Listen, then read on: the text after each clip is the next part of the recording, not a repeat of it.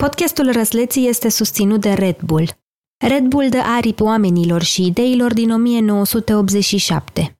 Nu am gândit niciodată că eu aș ști mai bine decât ai mei să fac ceva sau că pot să am eu o părere mai... Deși nu m-au crescut așa să nu mă lase să vorbesc sau să aleg eu lucruri, nu.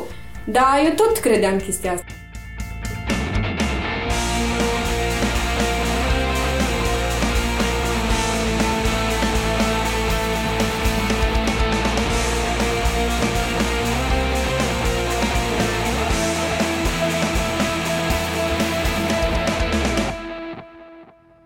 Salut! Sunt Eli, iar tu asculți Răzleții, un podcast despre momentul ăla în viață când trebuie să decidem ce vom face când vom fi mari. Episoadele trecute am reușit să facem cunoștință cu trei dintre răsleții din poveste. Am cunoscut-o pe Ale, care vrea să facă actorie după trei ani de jurnalism și care se teme să le spună părinților că ar vrea să-și schimbe drumul. Am cunoscut-o apoi pe Sabrina, răslețul cu părul portocaliu, care a terminat facultatea de jurnalism pentru că a fost învățată de mică să termine orice începe. Sabrina își dorește acum să facă un masterat de scriere dramatică la UNEATC sau la Cluj. Ultimul răsles despre care am vorbit a fost Ruxi, care plănuiește să meargă să facă un masterat la SNSPA, chiar dacă nu crede că pasul ăsta este obligatoriu. Înainte de a încerca să găsim răspunsul la întrebarea de săptămâna asta, haideți să vă povestesc ceva. Miercurea trecută mi-am pus o rochie verde cu dantelă cumpărată la reduceri și m-am chinuit să port tocuri brodate cu flori. De ce? Pentru că am absolvit.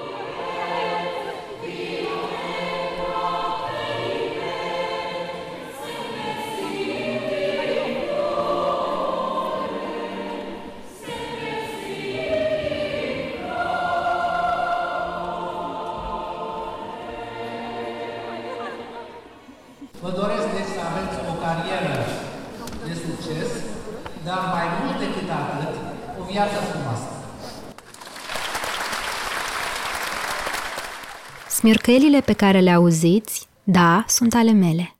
Stăteam pe niște scaune inconfortabile, lângă oamenii cu care am reușit să formez legături în ultimii trei ani și plângeam.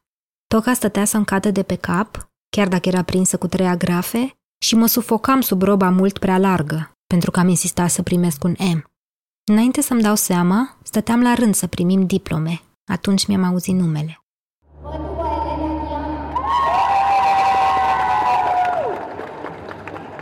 Mi-am luat diploma rapid, mai mult am alergat de-a lungul scenei ca să ajung în partea cealaltă și să cobor, apoi m-am oprit și m-am întors.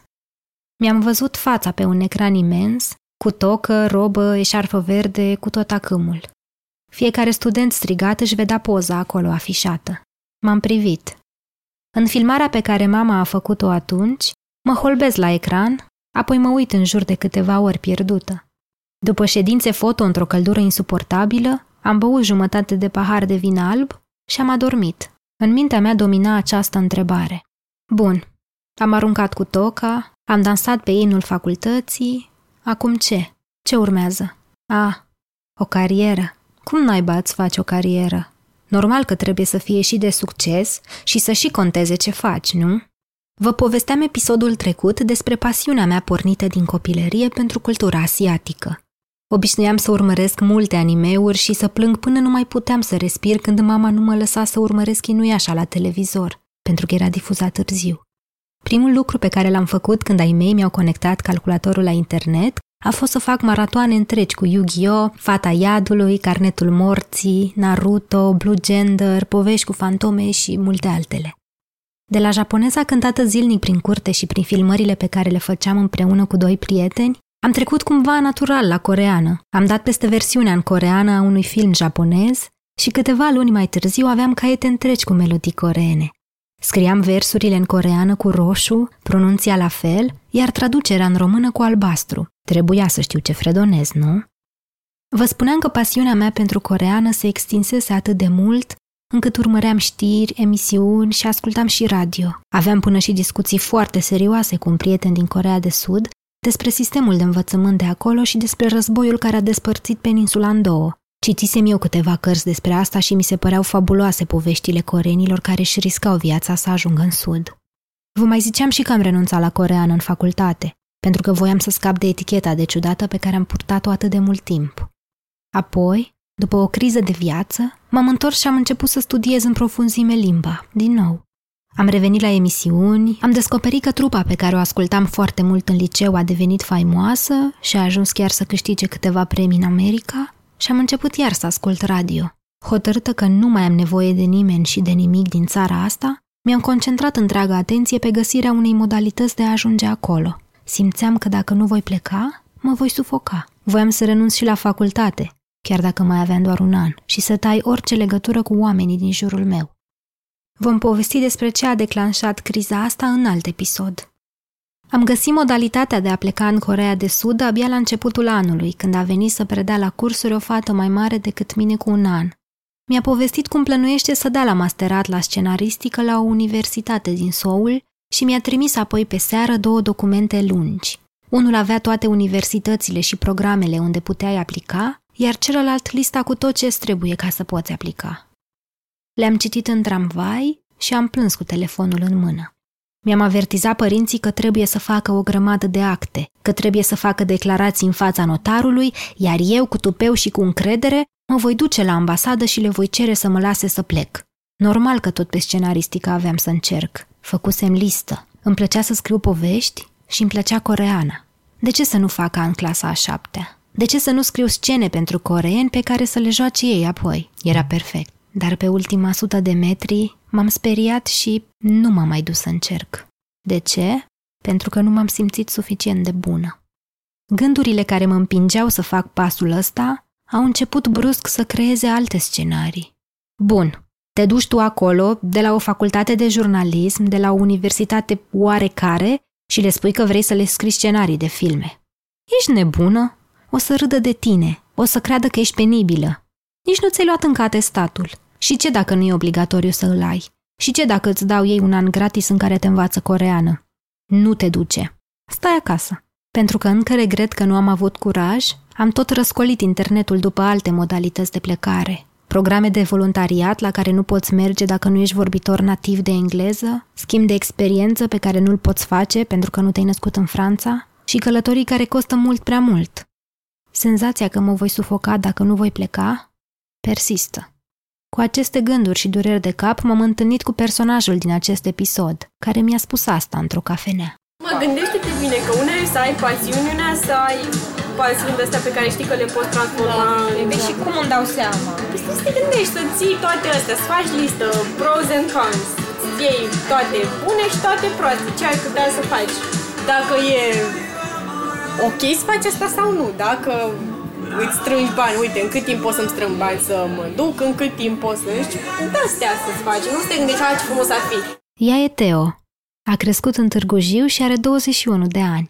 Teo iubește melodia Patience de la Guns N' Roses și își dorește să aibă o colecție de tricouri personalizate cu muzicienii preferați. Ca să vă dați seama ce fel de persoană e Teo, uitați ce discuții ați putea avea dacă v-ați vedea cu ea la o cafea. E camelionic, așa. Chiar că camelionic. Camelionic? Camelionic. Ca, ca un cameleon.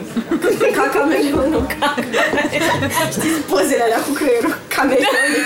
Camelionic. Ca cameleonul. Pe Teo am cunoscut-o în a doua zi de facultate, când stătea și mânca biscuiți, iar eu m-am așezat lângă ea și i-am cerut să mă îndrume.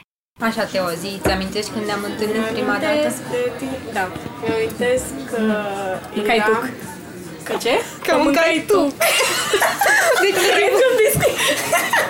Da, atunci am făcut și cunoștință. Teo termină jurnalismul și și-a petrecut două veri întregi printre americani cu programul Work and Travel. Cred că de asta mi-e atât de ușor să vorbesc cu ea despre nevoia de a părăsi țara.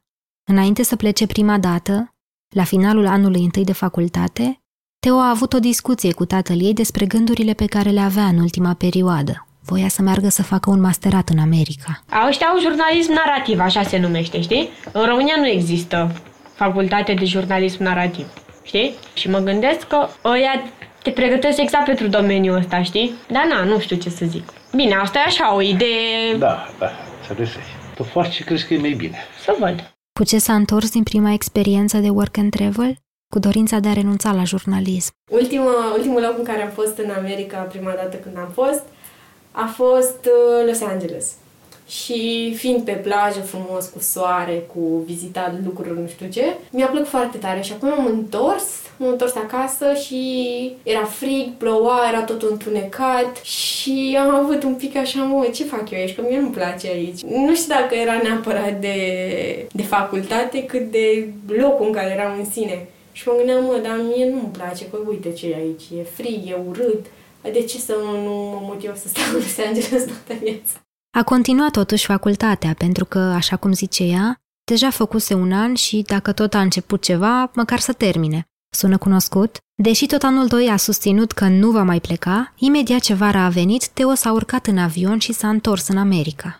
În toamnă, s-a întors în țară mai puțin demoralizată decât prima dată și mai convinsă ca niciodată că nu va face un masterat în America. Trăind trei luni, adică două veri printre americani și nu știu ce, mi-am dat seama că nu știu dacă mi-ar plăcea totuși să locuiesc acolo sau să mă mut definitiv sau să petrec câțiva ani. M-am gândit că mm, cred că mi-ar plăcea mult mai mult în Europa, așa că are profila la Olanda. Ultima dată când am vorbit cu Teo despre masterate, era zăpadă afară și stăteam în bucătăria ei de acasă. Aveam fiecare câte o cană plină cu cafea cu lapte, iar eu vorbeam despre prețul pe care trebuia să-l plătesc ca să dau atestatul la coreană. Teo stătea pe scaun cu un picior la bărbie și se gândea că trebuie să dea și ea un atestat la engleză ca să plece în Olanda. Era sigur atunci. Nu voia să rămână în țară. Apoi s-a întâmplat asta. Nici nu știu cum s-a, cum am răzgândit, pentru că eu până acum câteva luni eram convinsă că o să plec la master în Olanda, am căutat în câteva mastere, nu găsisem nimic excepțional de făcut, dar erau niște mastere interesante de creative writing sau uh, uh, ceva de lingvistică, din chestia astea mă pasionează pe mine. Chiar nu știu cum mi s-a, cum am renunțat la, cum ți-am zis că mă schimb așa de la o zi la alta. Adică vreau o chestie și apoi nu mai vreau sau nu vreau o chestie și apoi o vreau. Am privit-o mereu pe Teo ca pe un om fără griji. Poate pentru că are în jurul ei această aură relaxantă sau poate pentru că niciodată nu se agita la fel cum o făceam eu. Am descoperit în timp însă că da, și Teo își face griji. Oricât de SF ar suna asta pentru mine, doar că grijile ei sunt diferite. Teo a fost mereu lăsată să aleagă, iar asta crede că a responsabilizat-o și a dat curajul să plece două veri la rând din țară.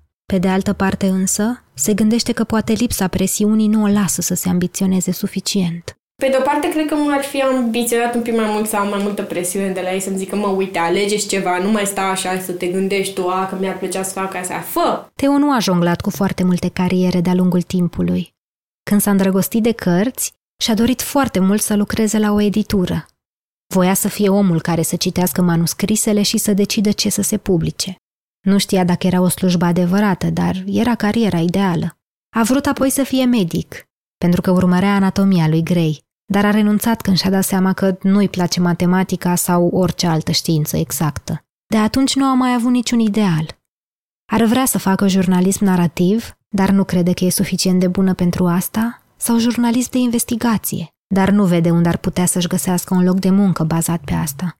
Acum Teo învață pentru examenul de licență și se confruntă cu o răceală zdravănă. Nu știe ce o să facă la toamnă. Cert e că nu va da la niciun masterat. Nici în străinătate, dar nici aici. Nu mă refer că e complet inutil masterul, pentru că pentru unii oameni chiar e ok să faci master, adică depinde foarte tare de facultate sau de ce specializare ai, însă oamenii care zic că dacă n-ai master nu poți să reușești în viață sau mai știu eu ce, nu, nu prea înțeleg. Uh, mie mi se pare că nu e relevant masterul neapărat pentru un om dacă poate să facă, să-și facă meseria sau să facă să-și facă jobul bine și dacă nu are un master. Adică sunt foarte multe cazuri în care oamenii nici nu au facultate și pot să facă uh, anumite meserii foarte bine. Pentru că încerc să-i ascult sfaturile, am făcut o listă pro și contra. După ce am mai parcurs-o de câteva ori, am dat un telefon. Ei, Ce faci, mami? bine, mami, am, am văzut îți și am venit cu stin, dar nu mă vezi. M-am decis. O să plec în Corea. Ce? Răsleții este un podcast produs de Dor. Oana Barbonia a creat identitatea vizuală, Nicu Mihai a compus cele două teme muzicale, iar Horia Baldea se ocupă de editarea sunetului. Povestea răsleților este susținută de Red Bull, care dă aripi oamenilor și ideilor din 1987. Eu sunt Eli, iar povestea răzleților va continua lunea viitoare.